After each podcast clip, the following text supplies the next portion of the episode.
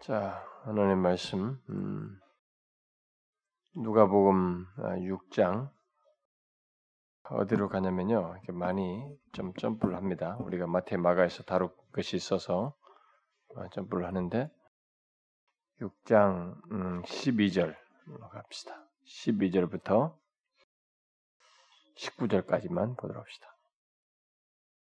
자, 누가복음 6장 12절부터 19절까지만 우리 한 절씩 교독해 봅시다. 이때 예수께서 기도하시러 산으로 가사 밤이 새도록 하나님께 기도하시고 밝음에 그 제자들을 부르사 그 중에서 열두를 택하여 사도라 칭하셨으니 곧 베드로라고도 이름을 주신 시몬과 그의 동생 안드레와 야고보와 요한과 빌립과 바돌로메와 마테와 도마와 알포의 아들 야고보와 셀롯이라는 시몬 야고보의 아들 유다와 예수를 파는 자들 가롯 유다라. 예수께서 그들과 함께 내려오사 평지에 서시니 그 제자의 많은 무리와 예수의 말씀도 듣고 병고침을 받으려고 유대 사방 예루살렘과 두로사 시돈의 해안로부터 온 많은 백성도 있더라. 더러운 귀신에게 고난 받는 자들도 고침을 받은지라. 온 무리가 예수를 만지려고 힘쓰니 이는 능력이 예수께로부터 나와서 모든 사람을 낫게 함이라. 뭐 좀 많은 내용을 하면 좋겠는데 뒤에 내용이 우리가 산상수훈에서 다른 내용이에요. 그러니까 이게 또 뒤에 건드릴 수도 없고 그렇다고 좀 바로 뭐 7장으로 가자니 그것도 그렇고 중간에 이게 중, 중첩이 안 되면서 조금 이게 내용을 다뤄야 할 내용이 여기 12절부터 19절이어서 오늘은 이것밖에 할 수가 없어요. 이 사면초가 어디 끊을 데가 없어요. 이렇게. 예? 앞에 부분은 우리가 아, 지난주에 5장 그 1절부터 11절을 어, 했는데 그 12절 이하에 이 나병, 중풍병자, 그다음에 레위, 마태죠. 마태를 부르신 내용, 뭐 이 내용들을 뒤에 하면서 그 덧붙인 내용들 이게 다 우리가 마태 마가하면서 살폈습니다. 그리고 이 안식일에 밀리상먹 문제로 이 손 마른 사람 고침 문제로 또 논쟁이 됐던 더 긴 내용을 우리가 또 앞부분에서 더 상세하게 다뤘어요. 아, 그런데 또 20절, 6장 20절 이하부터는 이제 소위 우리가 마태복음 5장부터 7장 사이에서만 산상수훈의 내용들이 어, 여기서 주로 언급되고 있습니다. 단지 누가가 아, 여기서 이 산상수훈의 예수님께서 산상에서 설교하신 내용을 아, 똑같은 내용이지만 이렇게 부각시키는 내용이 있어서 조금은 설명할 필요가 있겠으나 뭐 시간 관계에서 거기까지 다 건드리기에는 그래도 내용이 좀 많아가지고 어, 그냥 못 건드리고 그냥 건너뛰어야 될 것 같고 다음에 7장으로 넘어가야 될 것 같은데 여기서 뭐 어, 그래서 심령이 가난한 자라고 마태오는 말하는데 여기는 그냥 가난한 자 이렇게 말함으로써 뭔가 부각시키고 있는 것입니다. 그러니까 눌리는 거죠. 음? 이 세상에서 권세를 가지고 있는 모든 자들로부터 눌리는. 어? 근데 특별히 그것은 예수를 진실로 따르게 될 때 그들은 그들과 다른 길을 가기 때문에 부득불하게 이 가난한 자의 처지에 있게 되는가라는 것이겠죠. 그래서 그들은 복이 있다 이렇게 말하는 것입니다. 그런 면에서 이게 부각시키는 것이 조금 달라서 어, 좀 마태 산상수훈과 이렇게 강, 부각시키는 면에서 강조하는 것이 좀 부각된 어떤 내용이 있긴 하지만 근본적으로 내용은 같기 때문에 여기서 또 여기는 건너뛰어야 될 것 같고 그래서 그 사이에 끼어 있는 게 이제 12절부터 19절이어서요. 이것을 여기서 언급을 하랍니다. 이런 내용들도 사실 뭐 비슷하게 나왔죠. 근데 제가 지난주에 아, 이 얘기를 했죠. 사도라 칭했다. 예수님이 제자들을 이렇게 누구를 부르시고 부르신 것이 몇 번 나온단 말이에요. 두 번이나 더 나온단 말이에요. 바닷가에서도 부르시고 뭐 세례 요한 예, 세례 받고 난 다음에도 다른 자들 부르시고 이렇게 불렀는데 공식적으로 그들을 제자로 임명 안 했어요. 나를 따르라고 했지 공식적으로 사도로 임명 안 했어요. 여기서 임명하는 겁니다. 그래서 이 내용이 조금 그걸 구별지어서 설명하고 있기 때문에 이 내용을 좀 다룰 필요가 있어서 그래서 뭐 열두째 이름 나오고 그래가지고 이 한 시간에 도대체 뭘 얘기하려고 짧은 구조 가지고 하겠느냐 하지만은 우리가 여기서 좀 생각할 것이 있기 때문에 그래도 오늘 이 내용을 통해서 좀 어, 우리가 생각할 문제를 보도록 하겠습니다. 먼저 그 12절부터 16절을 보게 되면 어, 사도들을 이렇게 칭하셨다. 어, 는 사도를 칭하는 내용이 나오고 있습니다. 자, 예수님께서 이 갈릴리에서 지금 사역을 계속하고 계실 때, 주무대로서는 갈릴리 사역할 때 많은 무리들이 예수님을 이렇게 따르게 되죠. 어, 따르게 되는데, 어, 그 뒤에 이제 그 17절에서 보다시피 이 무리들이 많은 무리들이 어, 디서부터 보면 유대 지방과 예루살렘과 그, 그 경계를 더 넘어서서 이 국경 밖에서까지도 이렇게 오는 거죠. 어, 예를 들어서 뭐, 뭐 두로와 시돈 해안으로부터까지 더먼 데서 이렇게 국경 넘어서부터도 사람들이 오게 됩니다. 이 정도로 예수님을 따른 무리가 막 계속 이제 늘어나 많이 늘어나고 있습니다. 그래서 이들이 예수님을 안 떠나는 거예요. 여기 문맥상에서는 여러분들이 구절이 언급이 없지만은 실제 이 문맥상과 다른 것과 더 조합해 볼 때 이들이 예수님을 따라다닙니다. 계속 심지어는 낮에뿐만 아니라 밤에도 안 떠나는 사람들이 있었어요. 어? 계속. 그러니까 예수님께서 어, 이렇게 그들과 함께 어, 뭐 머리 둘 것도 없이 이렇게 어, 산에서 지세우시다 하셨는 뭐 이런 내용들과도 연관될 수도 있는. 그래서 이들과 다른 자들과 함께 이렇게 밤이 지나도록 같이 계시기도 하는 이런 경험을 예수님께서 하십니다. 저들과 함께. 아, 그래서 결국 어, 밤이 되어도 어, 자기를 떠나지 않는 이런 사람들도 있고 그래서 종종 들에서 밤을 어, 그들과 함께 지새기도 하는 이런 일을 하시는데 그러던 어느 날 저녁에 이제 자기를 따르는 자들이 막 열렬하게 따르는 자들이 많이 섞여서 있게 된 겁니다. 이 중에 많이 따르는 그 중에는 정말 밤이 되도록 밤이 돼도 안 떠나면서 열렬하게 따르는 그야말로 소위 제자들 그 제자의 많은 무리와 17절에서 말한 것처럼 그 제자의 많은 무리와 음?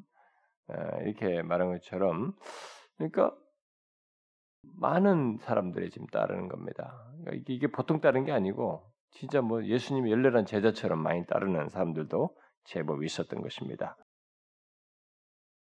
그러던 어느 날 이렇게 그렇게 따르면서 같이 밤도 지새고 이렇게 있던 날 어느 날이라고 봐야 되겠죠. 그때 예수님께서 무리들 가운데 둘러싸여 있는 가운데서 밤이 지나서 밤이 되었을 때 기도하러 산으로 올라가시는 것입니다. 어떤 타이밍에 이 타이밍에 뭔가를 하시기 위해서 어, 기도하러 어, 밤에 산 위로 더 올라가셨어요. 이렇게. 그래가지고 여기 보니까 기도하러 산에 올라가서 밤이 새도록 하나님께 기도하셨어요. 여러분이 알다시피 예수님은 종종 이런 이렇게 하셨습니다. 기, 밤이 새도록 아니 뭐 오랫동안 밤이 새도록 아니라 오랫동안 기도하는 그런 것을 하셨는데 그것은 다 하나님과 교통하는 어, 교통하기 위한 것이었고 교통하시는 내용으로서 이렇게 기도를 하신 것이었습니다. 그러니까 기도를 통해서 자신의 모든 사역 속에서 이게 하나님과 하나가 되는 음? 하나님과 뜻을 같이 하고 하나님과 아, 교통하면서 마음을 같이 하는 그런 차원에서 기도를 이렇게 오랫동안 하시는 일들이 종종 있었어요.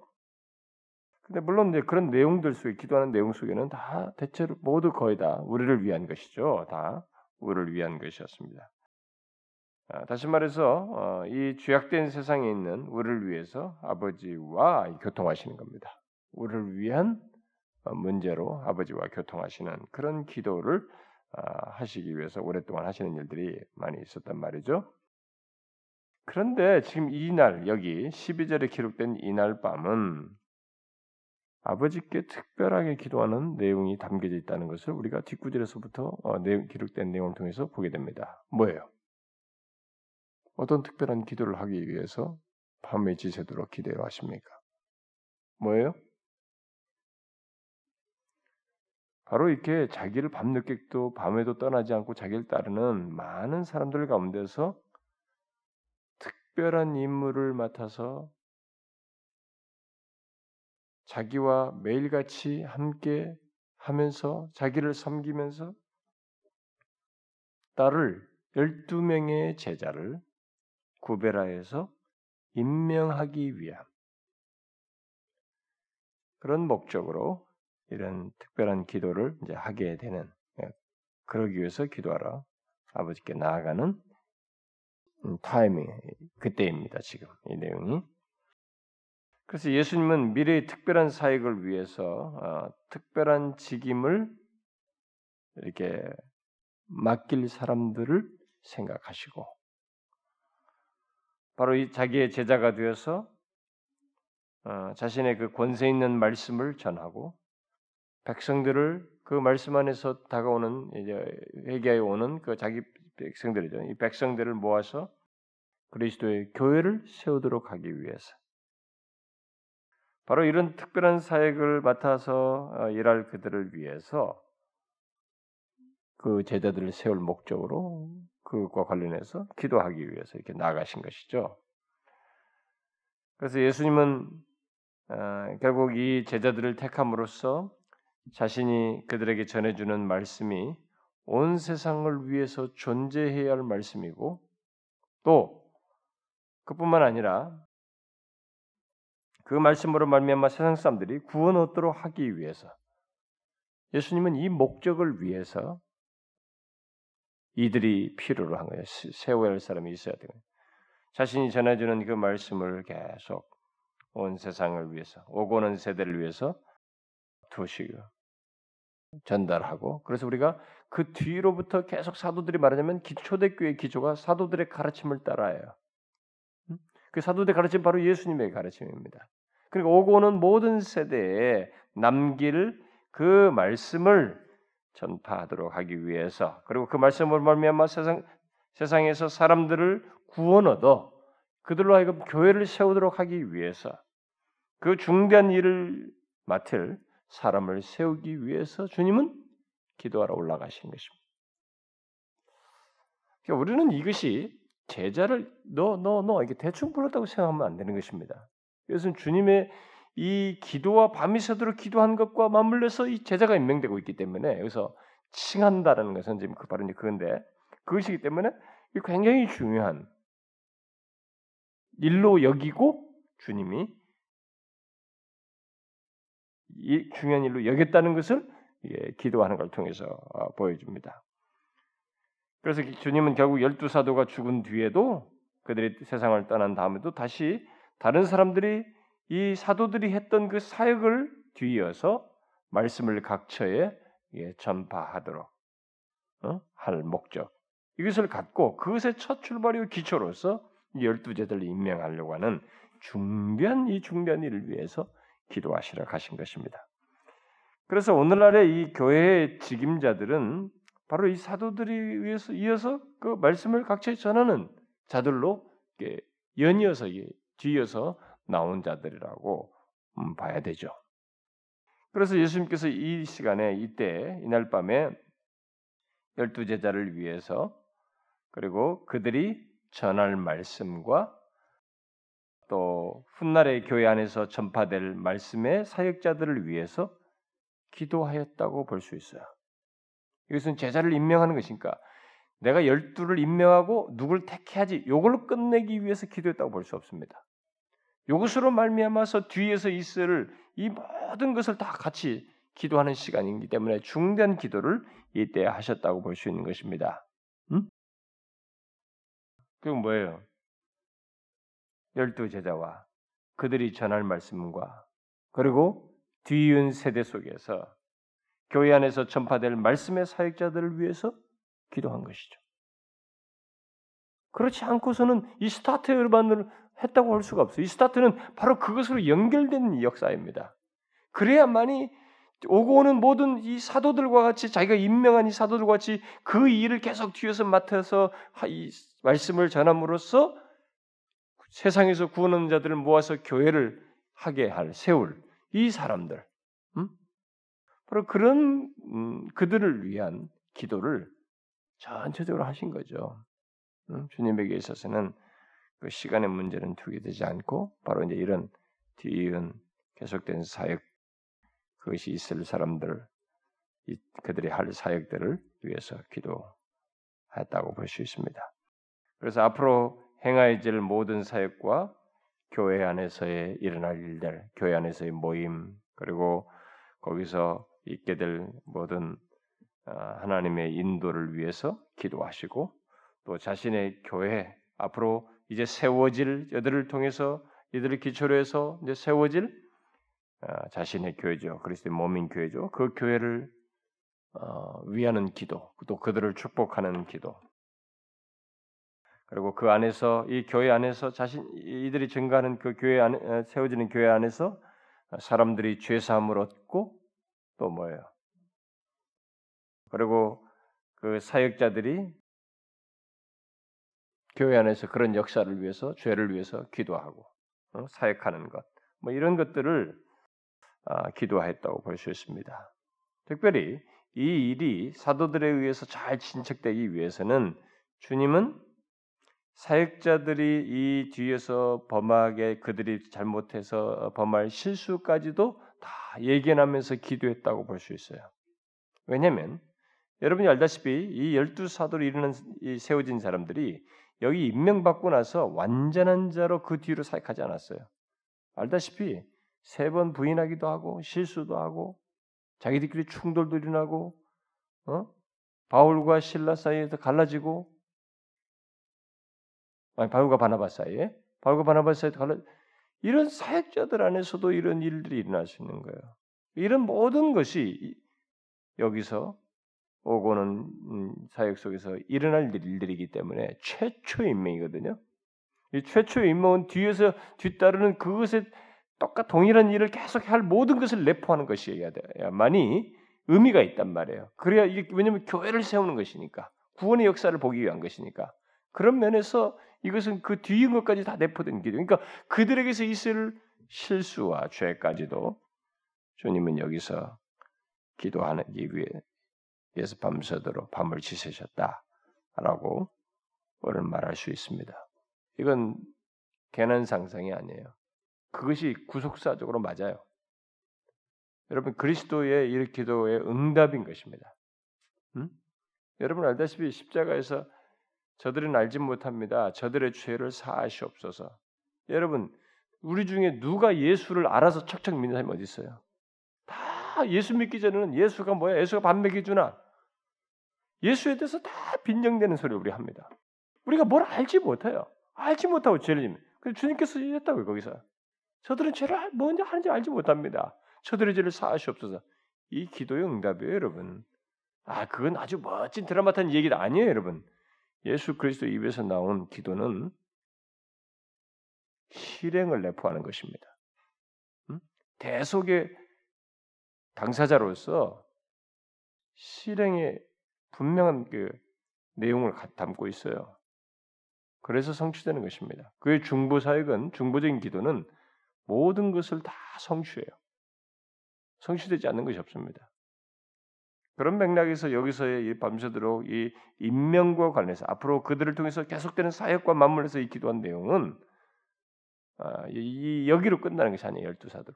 열두 살 뒤를 모든 사역, 열두 사들의 실수도 포함되지만 그들의 뒤에서 있는 모든 사역자들에게서의 실수도 내포해서 결국 교회가 구원의 사역을 충실히 잘 감당하고 이 생명의 말씀, 권세 있는 말씀을 통해서 교회가 견고히 세워지는 것을 동시에 다 기도했다고 볼 수 있습니다.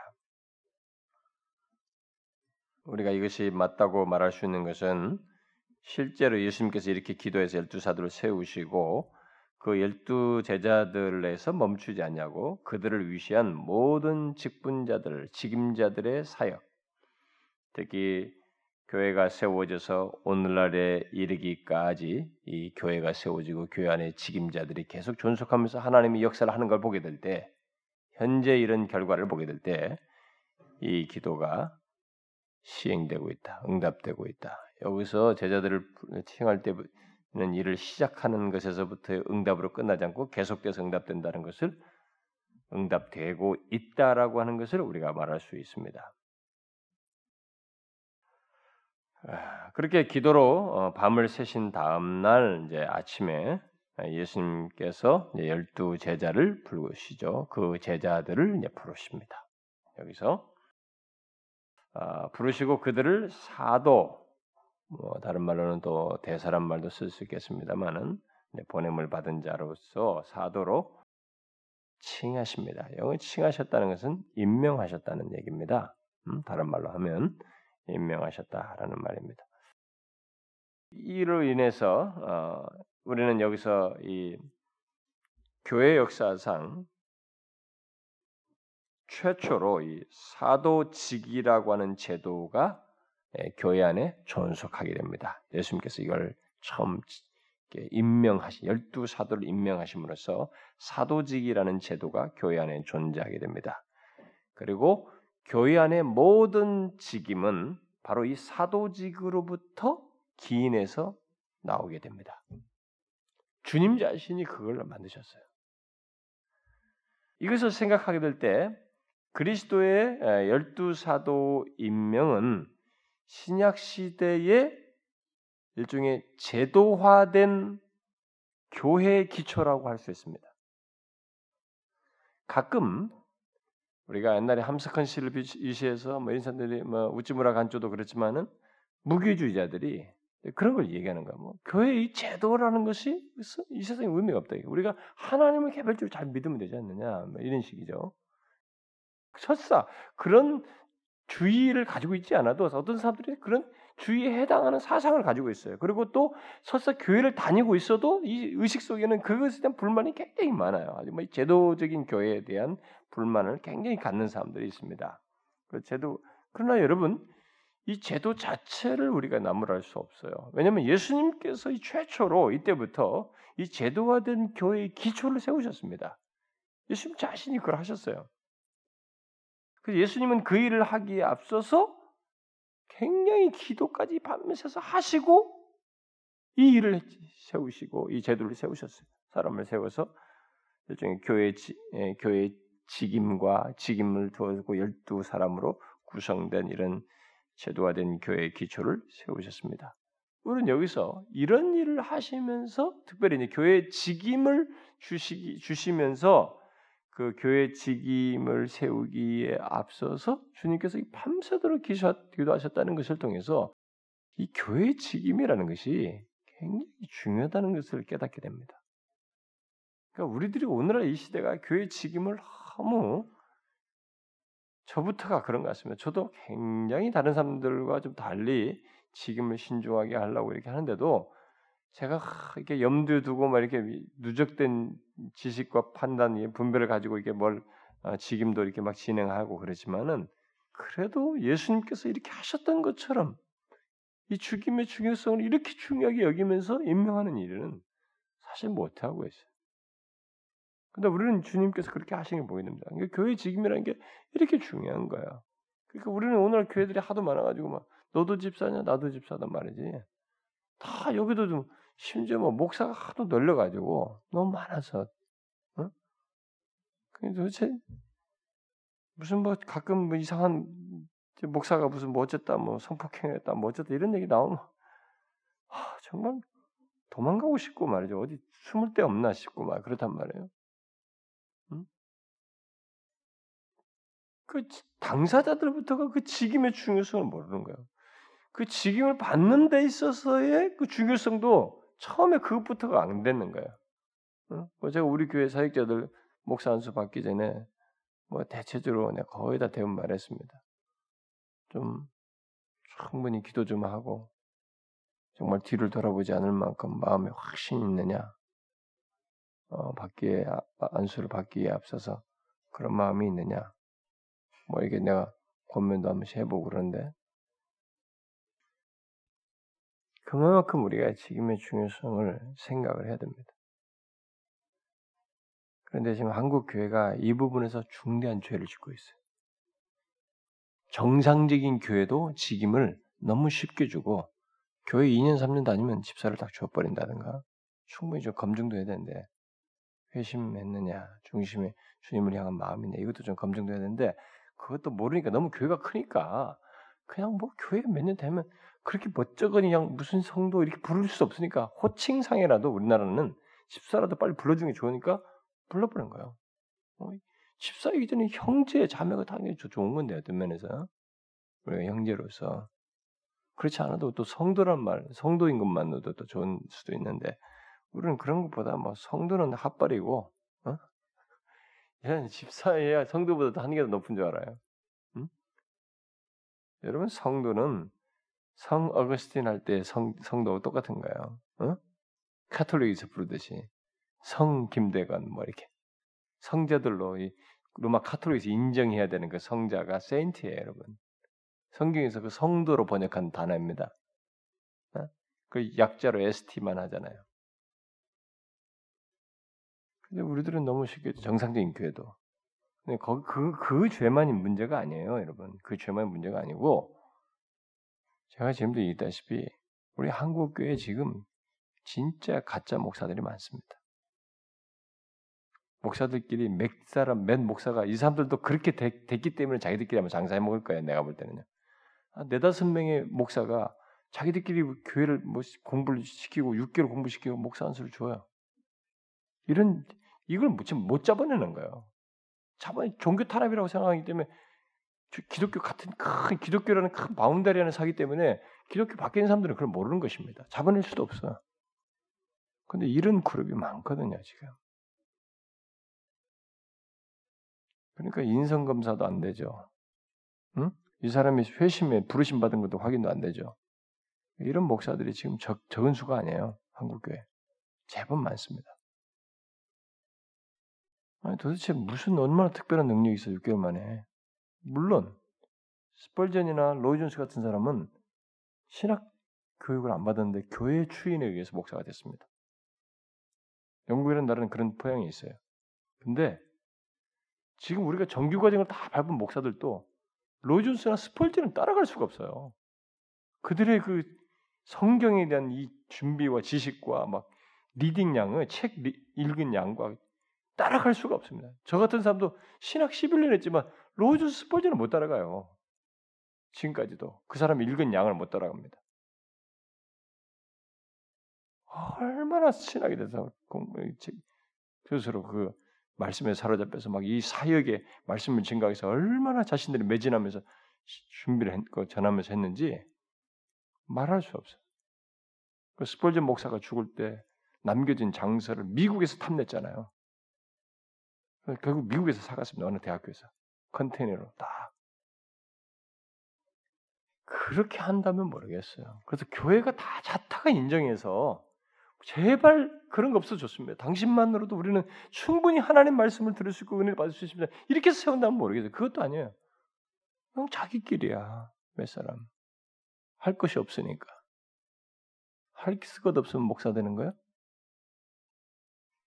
제가 수요일날 우리 종신신대원의 그뭐 3학년들 가서 또 못할 말 한마디 했죠, 제가. 확실하지 않으면 아, 목사 되는 것보다 사고 장수가 더 나을 수 있다. 내가 고신대 신대원 집회 가서도 그 얘기했어요. 마음은 더 편할 수 있다. 그게 처음에는 하, 뭐 어차피 예수 믿을 거 신앙생활도 열심히 하고 어차피 교회에서 일하는 거 말이야. 어? 어차피 예수 믿는 거 항상 교회 일하고 얼마 좋아. 천만의 말씀이에요. 만약에 그러다가 이게 직업처럼 여겨지고 그냥 아무 의식 없이 하나님 앞에 감동도 없이 어? 주님 영혼들에 대한 사랑도 없이 하나님에 대한 사랑도 없이 어느 땐가 다 몸에 배가지고 목사하고 있으면 사역하고 있으면 그때부터 그는 이 머리 위에 숯불을 쌓는 줄 알아야 돼요. 숯불을 쌓는 줄 알아야 된다고. 응? 진노의 숯불을 쌓는 줄 알아야 된다고. 많이 준 자에게 많이 달라고 하는 거예요. 중대한 일을 맡은 자에게 많이 책임을 요구하는 것입니다. 룰루랄라가 아니에요, 여러분. 그런데 어떤 평신도들은 목사를 뺨쳐요. 더 진실하고 더 열심히고 그렇게 생각해 보면 어정쩡하게 하면 안 되는 것입니다. 어? 직업적으로 뛰어들면 안 되는 것이에요. 어, 우리 아빠가 목사니까 나도 목사니 그건 아닌 것이에요. 교역사를 보게 되면 부모 목사 밑에서 부모 자식 목사가 나와요. 스벌전도 그렇고 다른 사람도 다 그렇게 많이 나왔습니다. 뭐 그런 것이 있을 수 있어요. 근데 어, 진짜 아버지만한 자식이 안 나왔어요. 이상스럽게. 있을 수 있어요. 그것도 부르심 받을 수 있는 거예요. 왜냐하면 성경에 보면은 성경에도 그런 사례들이 있잖아요. 있을 수 있거든요. 그래서 제사장들도 그 가족 에서 이렇게 그 레위 족속에서는 이렇게 막 하듯이 있을 수 있습니다. 그거에 뭐 하나님 주권에 달려 있으니까. 그런데 그냥 눈에 본 게 의시니까 막 한다 그러면 큰일 나는 거예요, 그것은. 우리 아들놈한테는 내가 그딱 예수 뭐 그런 야 목사는 아무게 되는 거 아니다. 그런데 얘기 많이 했어요. 여러 번 얘기했습니다. 그 너는 하여튼 네 길을 열심히 하나님 앞에 가르치도 가라. 네 그런 얘기 많이 했어요. 근데 이제 구몬 선생님과 그랬대요. 뭐 공부하다 너 앞으로 뭐 될 거냐? 그러니까 뭐 자기는 뭐 무슨 뭐가 과학자가 됐다나 뭐 소방수가 되겠다나 뭐 어쨌다나 뭐 하여튼 뭔가 되겠다 했대. 그러니까 이제 그 선생님이 그랬다잖아요. 너, 너 아빠 목사인데 너도 목사 되지 그랬대는 거예요. 아니에요. 그건 아무나 되는 거 아니고요. 하나님이 부르셔야 된대요. 그렇게 말했다는 거예요. 그래서 그냥 아 기분이 너무 좋았어요. 어?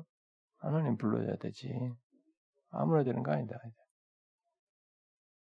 응, 나는 만약 얘가 진짜 뭐 확실히 하나님 뭐 부시다고 해가지고 자기가 목사 되겠다 혹시 나타나면 막 나는 일단은 한 열 번은 말리라고 그래. 아니다 나는 내가 볼 때 아니단다. 음, 어, 하여튼 열 번 정도 말려보고 그래도 자기가 확실하다 그러면은 그건 이제 이제부터 하나님의 인도를 맛보면서 가라. 네, 그렇게 해야 되겠죠. 우리는 이 직임의 중요성을 놓쳤습니다. 그래가지고 이게 더 무서운 죄악이 커지고 있어요, 우리나라에. 근데 예수님은, 예수님 당연 자신이 임명하는 것이니까 권세 있게 기도라고 할 것도 없어요. 너, 너는 이렇게 되잖아. 그런데 아니었어요. 밤새도록 기도하고 임명했습니다. 이 직임의 중요성. 이 직임으로 인해서 후대에 있게 될 교회가 세워지고 그 뒤에 있어질 많은 사역자들의 문제들까지 아울러서 밤새도록 기도하시고 임명하신 거예요. 그래서 여러분들 중에 교회에 뭐라도 직임을 맡거든 교사직이든 집사직이든 뭐라도 맡거든 그걸 중대하게 여기셔야 됩니다. 네? 제가 여러분들에게 뭐 우리 교회는 집사직이든 뭐 이게 다른 교회도 안 하는 짓을 한다고 기분 나쁠지 막 매년 똑같은 짓을 또 안해 또 우리를 숨통 조이는구만 막 이러지 말고 응? 제가 여러분들에게 묻는 것은 어디 이 정신이에요. 이 직임의 중요성을 알고 한 해를 보냈는가 또 한 해를 보낼 것인가 저는 그걸 얘기하자는 것이에요. 저도 여러분 일일이 면담하려면 너무너무 힘듭니다, 여러분. 그게 좋은 게 아니에요. 11월 달부터 내내토록 어?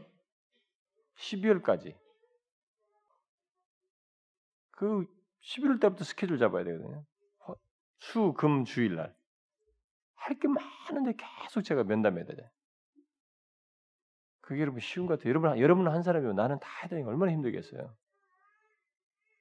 때로는 어려운 말도 해야 되고 좋은 말도 해야 되지만 저는 권위자로서 막 푸시하는 게 아니고 같이 생각해 보자는 거예요. 하나님 앞에서. 그걸 돌아보자. 이 직임의 중요성을 놓치지 말자. 그래서 우리가 구태연하지 말자. 교회가 교회는 다른 교회에서 한 번 집사하면 영원한 집사 그러지 말자는 거예요. 당신 못했으면 잘해보려고 하든가 매년 못할 것 같으면 쉬어라 이거죠. 빠져나가라. 이거. 그렇게 해서라도 이 주님에 의한 직분이라고 하는 것에 대한 인식을 가지고 중요시 여길 수 있어야 된다. 그 사람들이 막 이것을 게을리하고 대충 하는 것에 대해서는 아, 정말 그건 저는 아니라고 봐요. 그래서 예수님께서는 그의 사도들과 아, 제도를 가진 교회를 통해서 특별히 제도를 제도를 가진 이 열두 사도라는 것을 통해서 일종의 제도를 만들잖아요. 이 제도를 가진 교회를 통해서 자신의 사역을 이제 계속 하기를 원하셨는데 원하시는데 임명한 것 자체가 그걸 말하는데 근데 여기서 주님이 다 아시고 한 가지 이것을 이걸 해오신 거예요. 뭐냐면 이 그 제도 속에서 일어나는 열두 사도로 임명했지만 그 임명된 자들의 그 제도 속에서 나타나게 될 죄성까지도 알고 계심에도 불구하고 이렇게 임명하여서 그것을 기초로 해서 계속 교회가 세워져서 그의 사역이 구원 사역이 이루어지기를 원하셨습니다. 이걸 아는 것이 중요해요. 그들의 죄성까지 다 아셨어요. 열두 사도로 구성된 이 교회 조직 제도의 기초 때부터 예수님의 계시적인 말씀을 이렇게 경시하고 이 열두 사도 임명됐잖아요 여기서 이 뒤로부터 이들이 예수님 말씀을 딴 식으로 해석해요. 가지고 안 됩니다. 우리 우편에 앉아 주십시오. 뭐 잊으십시오. 주님의 말씀을 잘 못 알아듣고 경시하거나 심지어 나중에 예수님을 부인하기도 해요. 음? 그리고 그 중에 그 중에는 예수님을 팔아먹는 사람까지 나타나요. 이 임명된 제도적인 교회 안에 이런 죄성의 극단적인 모습까지 등장하는 거예요. 주님은 그걸 알고 계심에도 불구하고 그것을 통해서 자신의 사역이 진행되기를 원하셨습니다. 이걸 우리가 아는 것이 굉장히 중요해요. 가끔 교회 나온 사람들 중에 계속 그런 얘기, 뭐 교회 와봤더니 별거 아니더라, 교회 뭐 뭐지, 뭐 그게 뭘 몰라서 그래요. 여기 주님이 처음부터 이 제도화된 교회를 만들 때부터 우리 안에 그런 소지가 있다는 것을 죄성을 다 아시고 만들었어요. 그럼에도 불구하고 이 교회를 통해서 하나님은 자신의 일을 하시겠다는 거예요. 이 부분에 대해서 좀 바짝 좀 정신 좀 차리고 좀 알아들었으면 좋겠어요. 젊었을 때 특별히 의분이 가득 찬 사람일수록 이런 것에 대해서 되게 강한데 여러분 주의하셔야 됩니다. 우리는 이 열두 사도의 구성원을 통해서도 그 제도를 어, 어, 제도를 가진 교회 안에 구성원들의 특성이 얼마나 다양한지를 어, 보게 됩니다. 여러분 알다시피 앞에 지난 시간에 얘기했처럼 음? 예수님께서 뭐 그물을 던져라 이쪽으로 깊은데 물 던져라 해가지고 그 물고기가 찢어지도록 많이 잡히는 이 경험을 본 사람이 거기 네 명이 있었단 말이에요. 그럼 너희들에게 사람 낚는 어부가 되라고 했던 그렇게 해서 사람 낚는 어부로 불렀던 그 네 명을 위시해서 그 뭐예요? 여기 보면 아주 주님을 만날 때 그렇게 체험적인 어떤 기적을 보고 이런 것을 통해서 부름 받아 가지고 이렇게 된 사람도 있는가 하면은 그들 중에는 여러분 우리가 눈에 탁 튀는 사람들 있잖아요. 좀 이게 아, 제자 같지가 않아, 아, 제자가 될 수 없을 것 같은 사람들 있잖아요. 대표적으로 누굽니까, 여러분? 세리마테입니다. 세리마테는 로마의 앞잡이에요. 백성들의 지탄의 대상입니다. 매국노라고요. 어? 로마가 세금을 우리한테 백을 걷어, 너, 네가 걷어서 줘야 돼. 그러면 그 다음에는 네가 알아서 네 먹을 건 챙겨. 그러니까 이 사람의 권세에 따라서 100을 바꿔다는데 200 거둘 수 있는 거예요. 그럼 막 휘는 거지. 백성들은 어? 120 거둬도 되고 백성이 그래서 세리는 굉장히 부자가 될 수 있었던 겁니다. 그런 사람이에요. 그런 사람 불렀어요. 그 백성들의 정반대 사람이죠. 그런데 그 중에 또 누가 있었어요? 이 세리마테와 입장이 완전 반대인 사람이 또 있었잖아요. 누구예요? 응? 이게 누굽니까? 예, 셀롯, 예? 셀롯이라는 시몬이죠. 이 열심당원이거든, 이 사람. 열심당원은 뭐냐면 국가 독립을 애쓰던 사람이에요. 저쪽은 매국노고 이쪽 국가 독립을 위해서 애쓰는 열심당원이에요. 그러니까 얼마나 이 견해차가 생겨 안 맞아요. 그런데 주님이 다 불렀어요 그 자리에. 여기 구성원으로 두셨습니다. 그럼 우리는 의문이 생깁니다. 이 세리와 정반대인 이런 사람들, 이게 교회 안의 구성원 이렇게 다양한데 성향도 다르고 이 정반대인 사람들까지 끼었는데 끼어 있는데 어떻게 이런 사람들이 교회 안에서 구성원으로 같이 있을 수 있으며 제도화된 교회를 구성해서 주님의 일을 할 수 있는가? 어떻게? 어떻게 이들이 주님을 따르는 제자로서의 이 역할을 감당할 수 있는가? 팀이 돼서 그게 여러분 비밀이에요. 그것은 그들이 주님의 은혜를 믿고 그의 말씀에 복종함으로써 할 수 있습니다. 성량이 다르고 기질이 다르고 성뭐 다른 것은 다 똑같아요, 여러분. 여러분 우리가요 이 처녀총각 때 대체적으로 우리가 헷갈린 것 중에 하나가 뭐냐면 아, 저저 사람은 정말 사모감이야. 뭐 신학생들 된다. 어뭐 사람이 착하고 조용하고 조용하게 그렇게 했다가 결혼하고 나서 막 죽는 소리 합니다. 막. 어떤 사람은 또 너무 빨라라고 막 해가지고 정신이 없단 말이지. 어 그런데 또 사람이 또 안, 아니야. 서로가 너무 다양해요, 여러분. 근데 이 외모를 가지고는 나중에 사람은 판단할 수가 없어요. 그것이 전혀 하나도 차이가 없다는 걸 느낍니다. 왜? 인간의 본성 때문에. 인간의 본성은 뭐 다일질이냐 남질질이냐 이런 거 가지고는 상관없어요. 그게 감춰 있고 좀 표현이 달라서 그렇지. 이거 서로 다른 본성이 부딪힐 때 생겨나는 것이 엄청나게 충돌입니다. 이거 말할 수 없어요. 그러면 뭐냐? 똑같다는 거예요, 인간은. 우리는 누가 볼 때 막 누구 인간 죽이고 뭐 살인하고 그러면 그 사람들 야 이놈은 나면서부터 뭐 그렇게 말하기 어려워요. 살인 본능은요 우리에게 다 있습니다. 미워하는 것이 살인 본능의 시작이기 때문에 없는 사람이 없어요. 그것이 통제되지 않고 계속 발산하면서 나갔던 어떤 과정이 있었기 때문에 된 것이지 우리에게 본성상으로는 똑같아요. 그럼 뭐가 차이가 있겠어요? 중대한 것은 하나님의 은혜를 알고 그의 말씀에 굴복하느냐는 거예요. 인간의 차이는 이거예요, 여러분. 이게 있으면 인간은 다른 것입니다. 그래서 제가 우리 청, 청년들에게 결혼 특강할 때 옛날 그랬잖아요. 야, 다른 거 다 비슷하다. 근데 뭐 나보고 뭐, 아, 목사님 뭐 유선자라고 뭐 어쩌고 저쩌고 뭐, 뭐 보지 말고 뭐 그랬다는데, 아, 근데 진심이에요, 그거. 여러분, 나머지는 다 똑같아요. 살아보면. 진짜요. 이 살면서 생겨나는 심성, 마음이라고 내가 묘, 묘사한 거. 그것이 중요한. 그게 뭐냐? 진리에 굴복하는 거예요. 성질이 더럽고 막 신경이 나고 막 이러지만 일단 은혜를 알고 꺾이기만 하면은 굴복하는 사람이면 이 사람은 모든 사람과 다른 사람이에요. 구별되는 사람입니다. 아무리 세상에서 엘리트고 잘나고 뭐 소행와도 이 못 이겨도 본성을 못 이겨가지고 결국 드러내고 또 딴 눈을 한눈 팔고 다른 데로 가고 이 사람하고 수술 다투면 그렇게 젠틀해 보이고 멋있어 당신은 너무 최고의 잘생긴 사람을 만나서 멋있는 여자 만나고 소용없는 거예요 여러분 본성은 언젠가 노출된다 말이에요 중요한 것은 본성이 은혜를 알고 다스려진다는 거지 그 말씀에 굴복된다는 거야 성질 나고 더럽지만 주님의 말씀을 들으니 아, 아니구나. 내가 주 앞에 죄를 범하고 있구나. 내가 하나님 앞에 더러운 본성을 가지고 있구나. 보편자이구나. 이것이 꺾인다는 거예요. 그게 최고예요, 여러분. 그거 있으면 다 된 거예요. 그것만 있으면 문제가 있어서 또 해결될 수 있다는 거거든. 계속. 응? 아무리 또 싸웠다고 힘들었다가도 그거 앞에서 또 다시.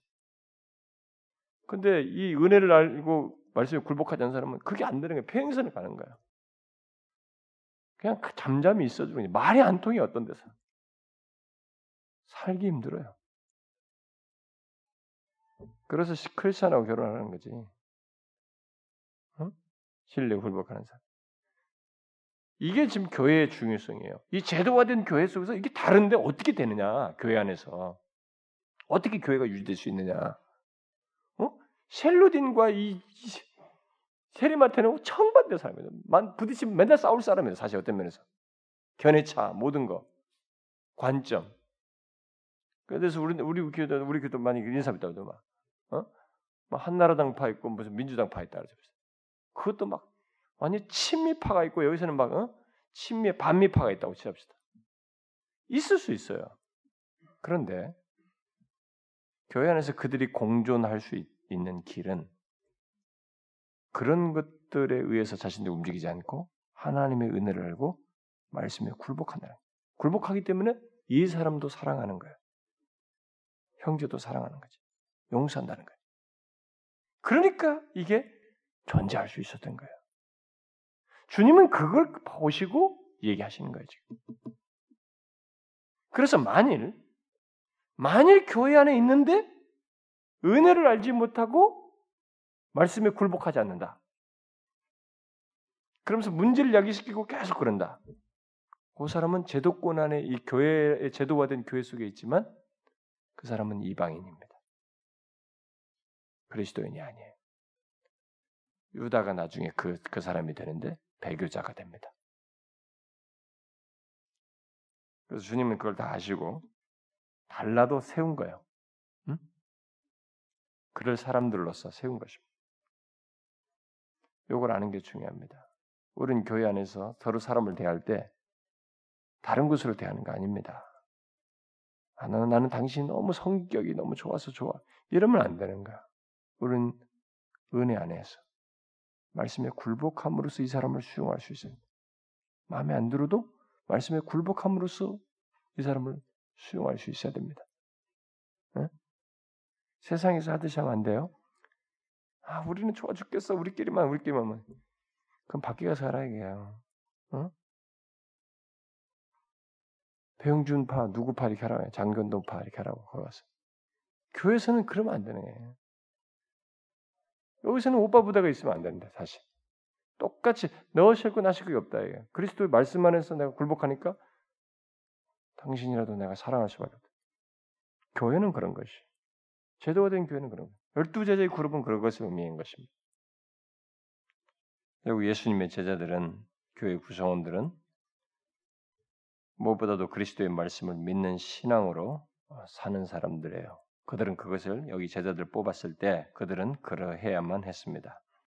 그러나 그들 모두가 그렇게 하진 않았죠. 그들 중에는 사도로 임명을 받았지만 그리스도와 그의 은혜의 말씀에 굴복하지 않고 거기에 아무런 도움도 주지 못한 도움이 되지 못한 그런 사람이 있었죠.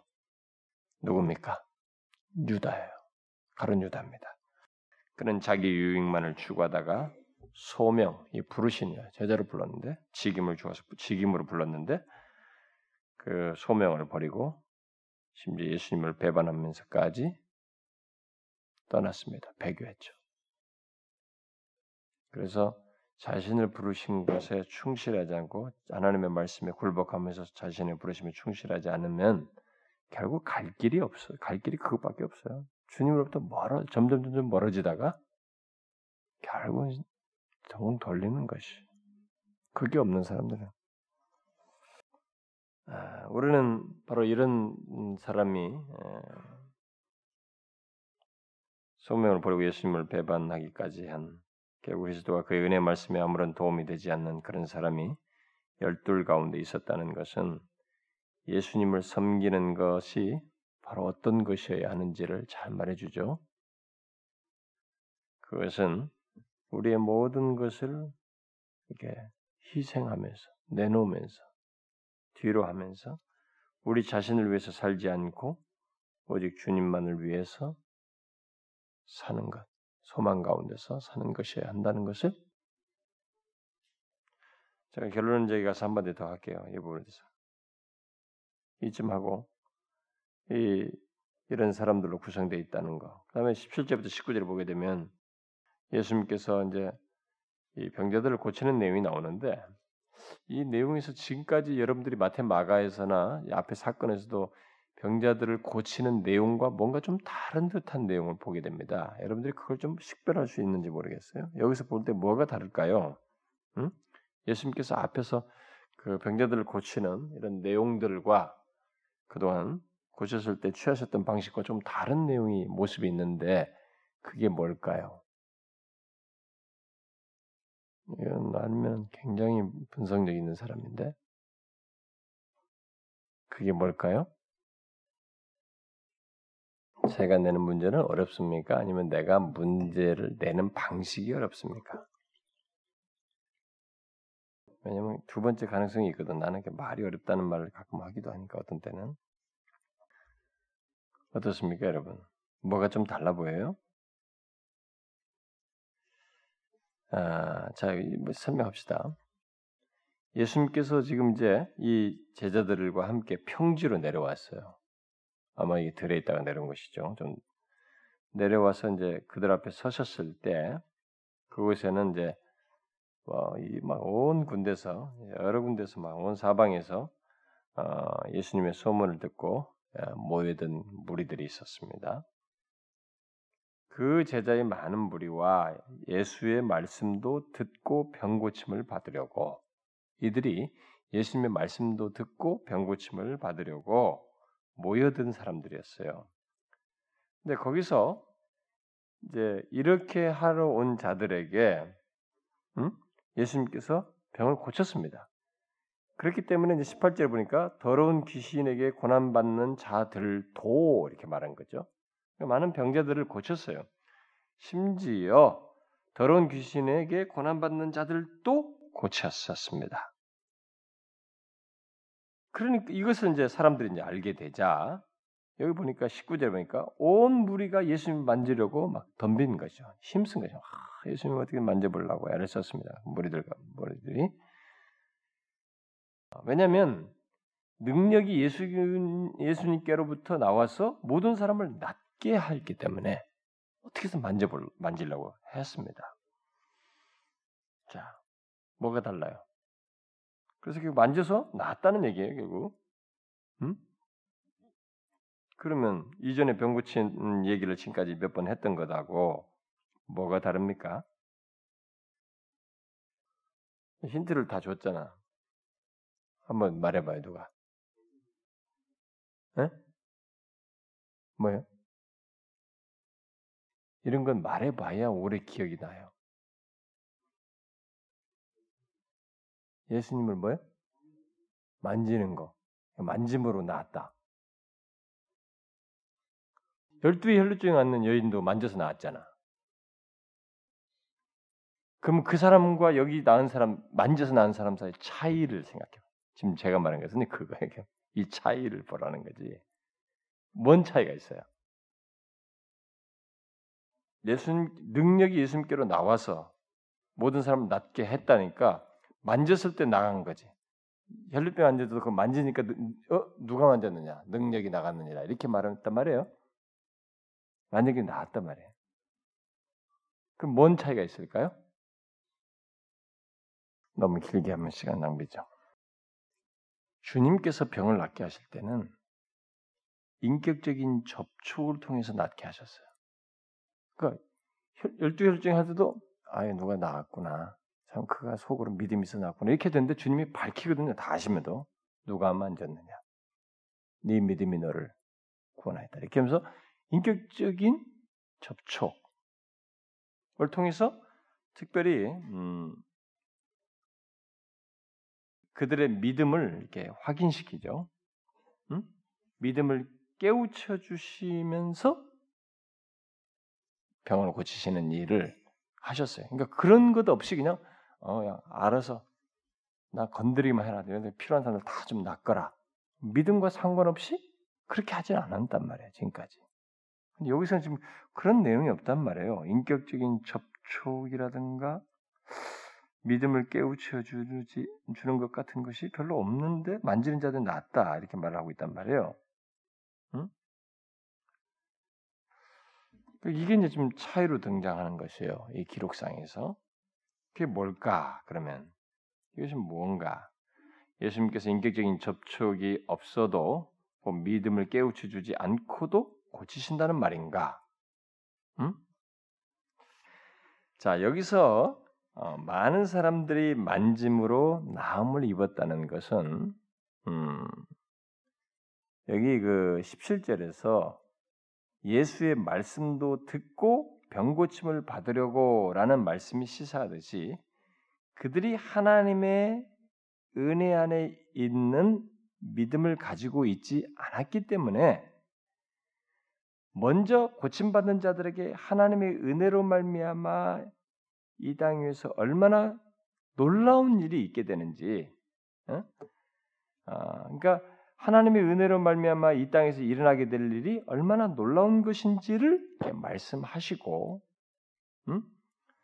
또 모든 병뿐만 아니라 죄로 말미암아서 있게 되는 이 모든 것들이 정복된다는 것, 응? 정복되어 언젠가는 은혜의 영광이 나타나게 될 것이라는 것을 이런 치유를 통해서 알리시는 것입니다. 계시적 성격이 있다는 거예요. 응? 자, 이건 여러분 잘 이해하셔야 됩니다. 주님의 행동 속에는 그 사람과 인격적인 접촉 속에서 구원을 이루시기 위해서 치유를 하시고 어떤 일도 행하시기도 하지만 하나님 주님은 어떤 사실을 계시하기 위해서 주권적으로 어, 뭘 하시기도 하셔요. 기적을 행하신다거나 어떤 일을 나타내시기도 하십니다. 여기서 지금 바로 그런 것을 어? 말씀으로 하시고 어? 고침받는 자들에게 하나님의 은혜로 어, 이 땅에서 있게 될 것이 얼마나 놀라운 것인지.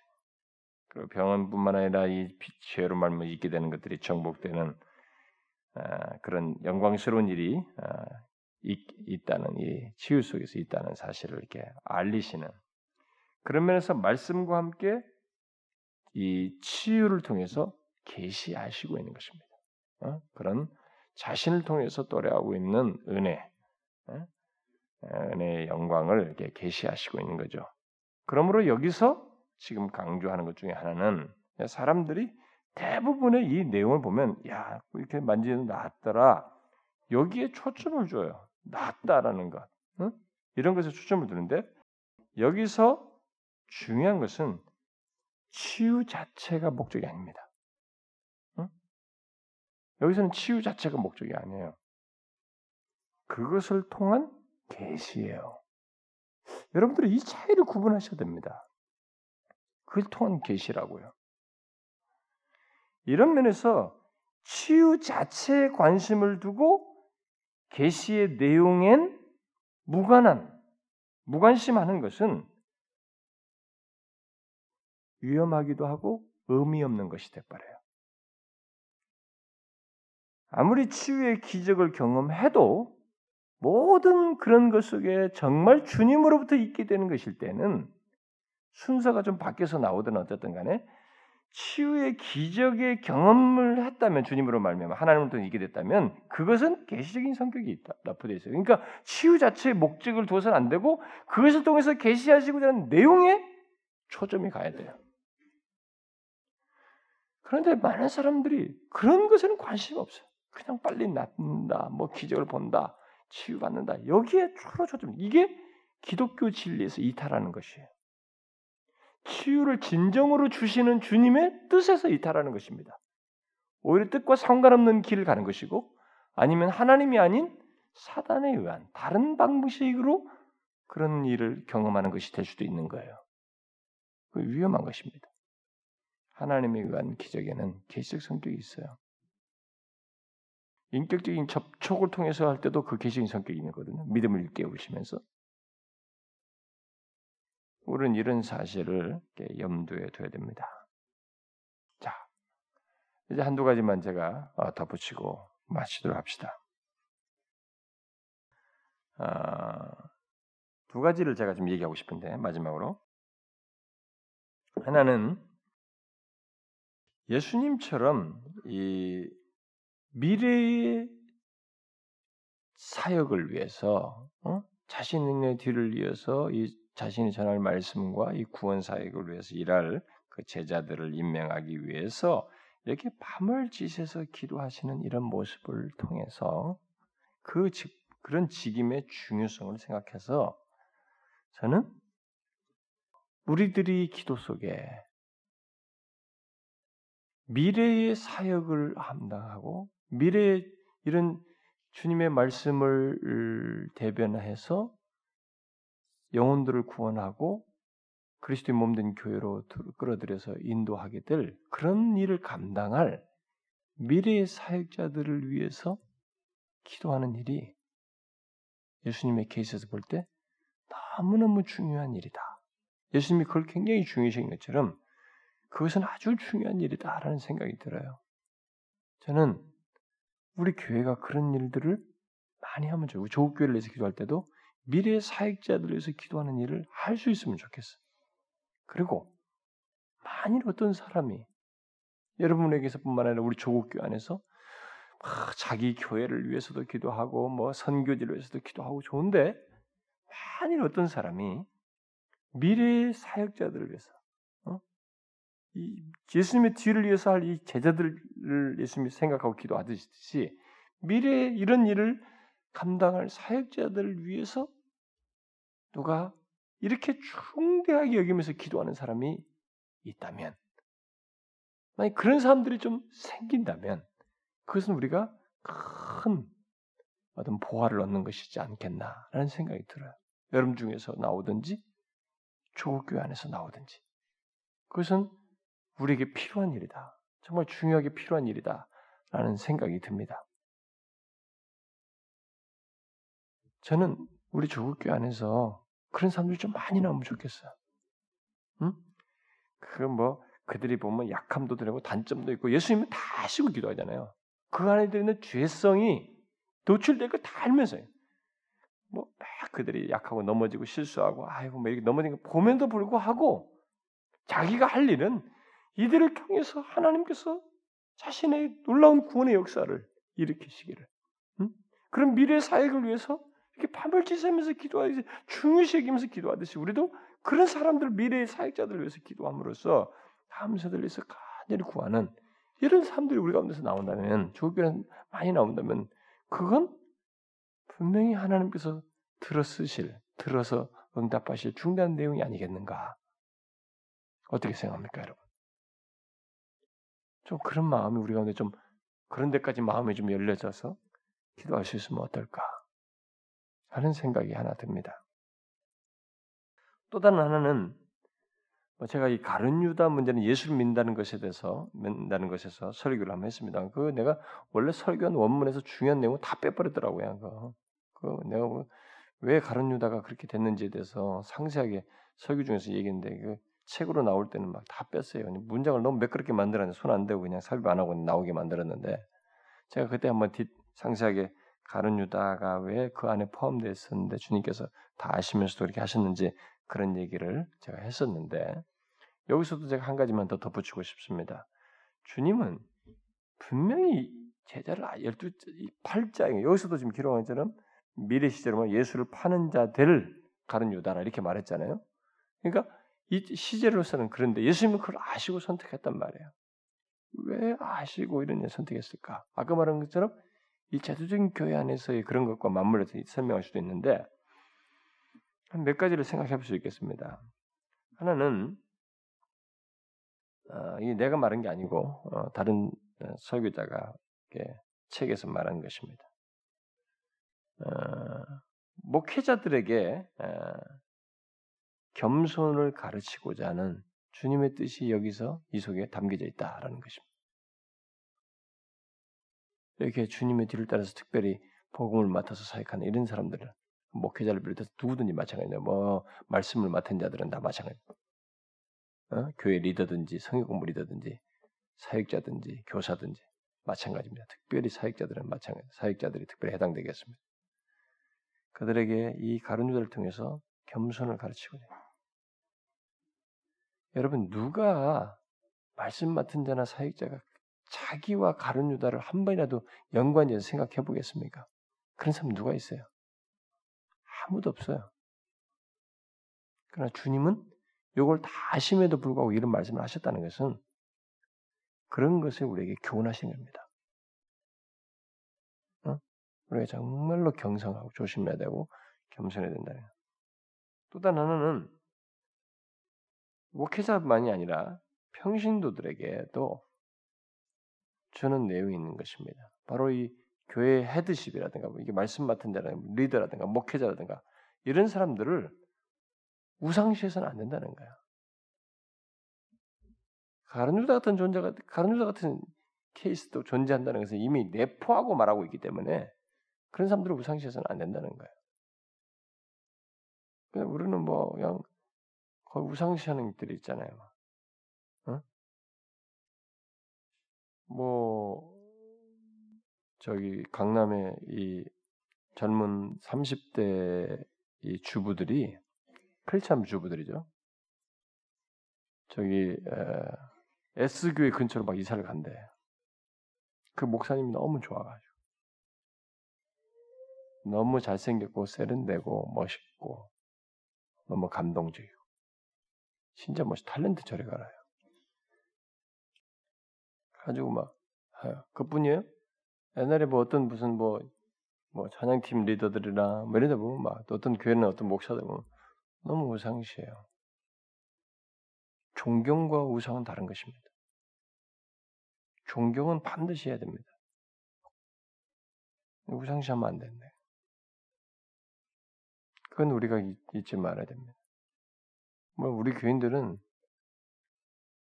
뭐 그런 거 하지도 않을 뿐만 아니라 존경까지도 위협을 받는 사람들이라, 음?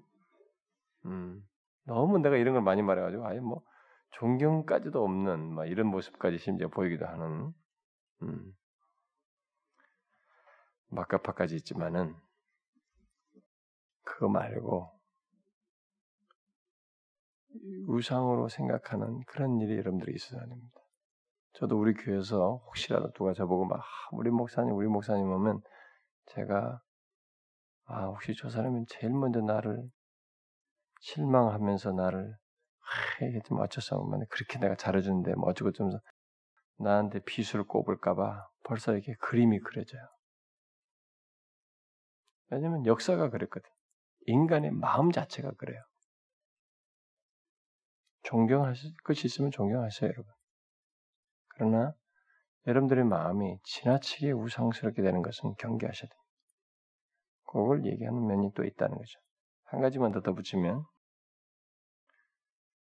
모든 교회로 하여금 이 세상의 현실 속에서 이 현, 세상의 현실 속에서는 완전할 정도의 순수한 교제, 순전한 교제는 기대해서는 안 된다는 것입니다. 이 열둘 속에 이런 사람이 있으니까 순전한 교제가 안 되는 것이죠. 그러니까 이 지상 교회 안에서는 우리가 생각하는 내가 막 기대를 막 교회는 이래야 되는 사람이 완전할 정도의 어떤 순수한 교제를 기대하면 안 돼요. 우리가 그걸 추구할 수는 있겠지만 그것을 자꾸 놓고 그거 안 된다고 매 투덜대고 이러면 안 된단 말이죠. 지상교회는요. 이런 사람들도 섞여 있고 아까 셀로딘과 어? 마태도 있어요. 서로가 성향이 다른 사람이 있단 말입니다.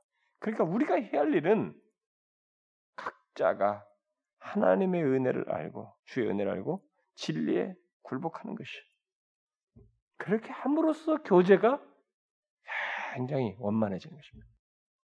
여러분 자신으로부터 교제가 바르게 되는 것이에요.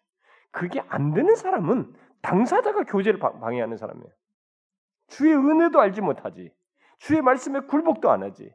그러면 저 사람들이 교제가 없네, 사랑이 없네 이렇게 하지만 그 당사자가 그 원인자예요. 그걸 아시라는 것입니다. 가론 유다 케이스는 그걸 우리에게 말해주는 또 하나의 설명거리입니다. 여러분, 여러분과 저는 이 교회 안에서 결함들과 약점들을 다 가지고 있습니다.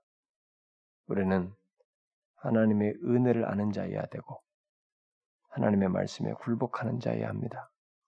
그래야만이 우리 교회 공동체가 이 제도로화 된 교회, 주님께서 허용하신 제도를 허용하셨는데 그 교회로서 그나마 그나마 여기서 천국의 모형을 조금이라도 맛보면서 서로 신앙적인 성숙과 도전을 주면서 바르게 세워나갈 수 있어요.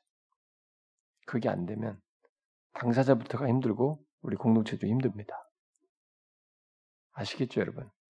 예. 그러길 바랍니다. 기도합시다.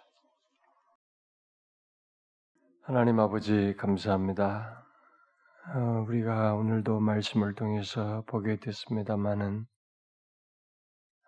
주께서 우리를 부르실 때 그 부르심의 가치가 하나님 편에서 주님 편에서 엄청나게 신중하고 마음을 쏟아 우리를 부르시고 책임도 주시고 에게 살게 하신 것을 기억하고 그걸 귀히 여기며 우리에게 허락된 것들을 잘 감당하는 저희들 되게 하여 주옵소서. 주께서 원하시옵거든 우리들이 다음 세대를 위해서 다음 세대의 사역자들을 위해서 기도하며 그들의 약점과 죄성을 보면서도 끊임없이 기도할 수 있는 저희들이 되게 해주시고 그런 사람들이 우리 가운데 일어나게 하여 주옵소서. 하나님의 지상교회 조직화된 교회 속에서의 한계와 문제를 보고 그것에 요동할 것이 아니라 우리는 하나님의 은혜를 알고 어, 주의 말씀에 굴복함으로 교제와 이 교회가 지상에 있는 교회가 하나 되게 심을 힘써 지키며 주의 뜻이 이루어지는데 아, 우리 각자가 사용되지 하여 주옵소서. 오늘 우리가 하나님의 기도하면서 또한 같이 아뢰는 것은 이 나라 민족을 불쌍히 여겨 주시고 특별히 조국 교회를 통하여 하나님의 이 나라의 민족의 장래를 주께서 허락하실 터인데 결국 모든 것이 교회에 달려 있는데 교회들이 우리들이 어려움을 가지고 있습니다. 우리들 가운데 죄가 죄로 여겨지지 않고 있으며 회개의 절실한 필요를 느끼지 못하고 있으며 교회 리더자들이 방만하고 우리들이 하나님의 너무나 이 세속화되어 있고 진리가 왜곡되는 것을 개의치 않냐며 살아가는 이런 현실이 있습니다.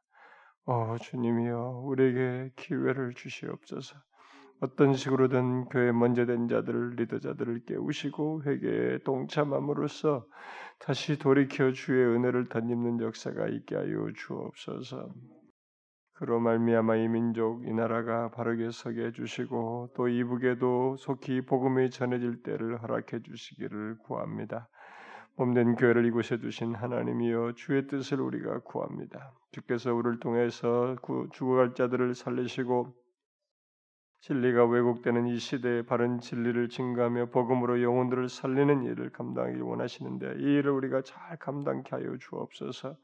잠시라도 나태하거나 하나님이여 그것을 개의치 않고 교만하지 않게 하여 주시고 겸손히 하나님이여 교만하지 아니하고 정말로 한 영혼 한 영혼을 귀히 여기며 그들에게 복음을 전하고 양육하는 저희들 되게 하여 주옵소서. 그리고 우리가 이 지역에서 복음을 전하는 다양한 일들을 하고 있는데 하나님의 그 복음 전도 사역들이 헛되지 않고 결실돼 주실도록 주님께서 역사하여 주옵소서.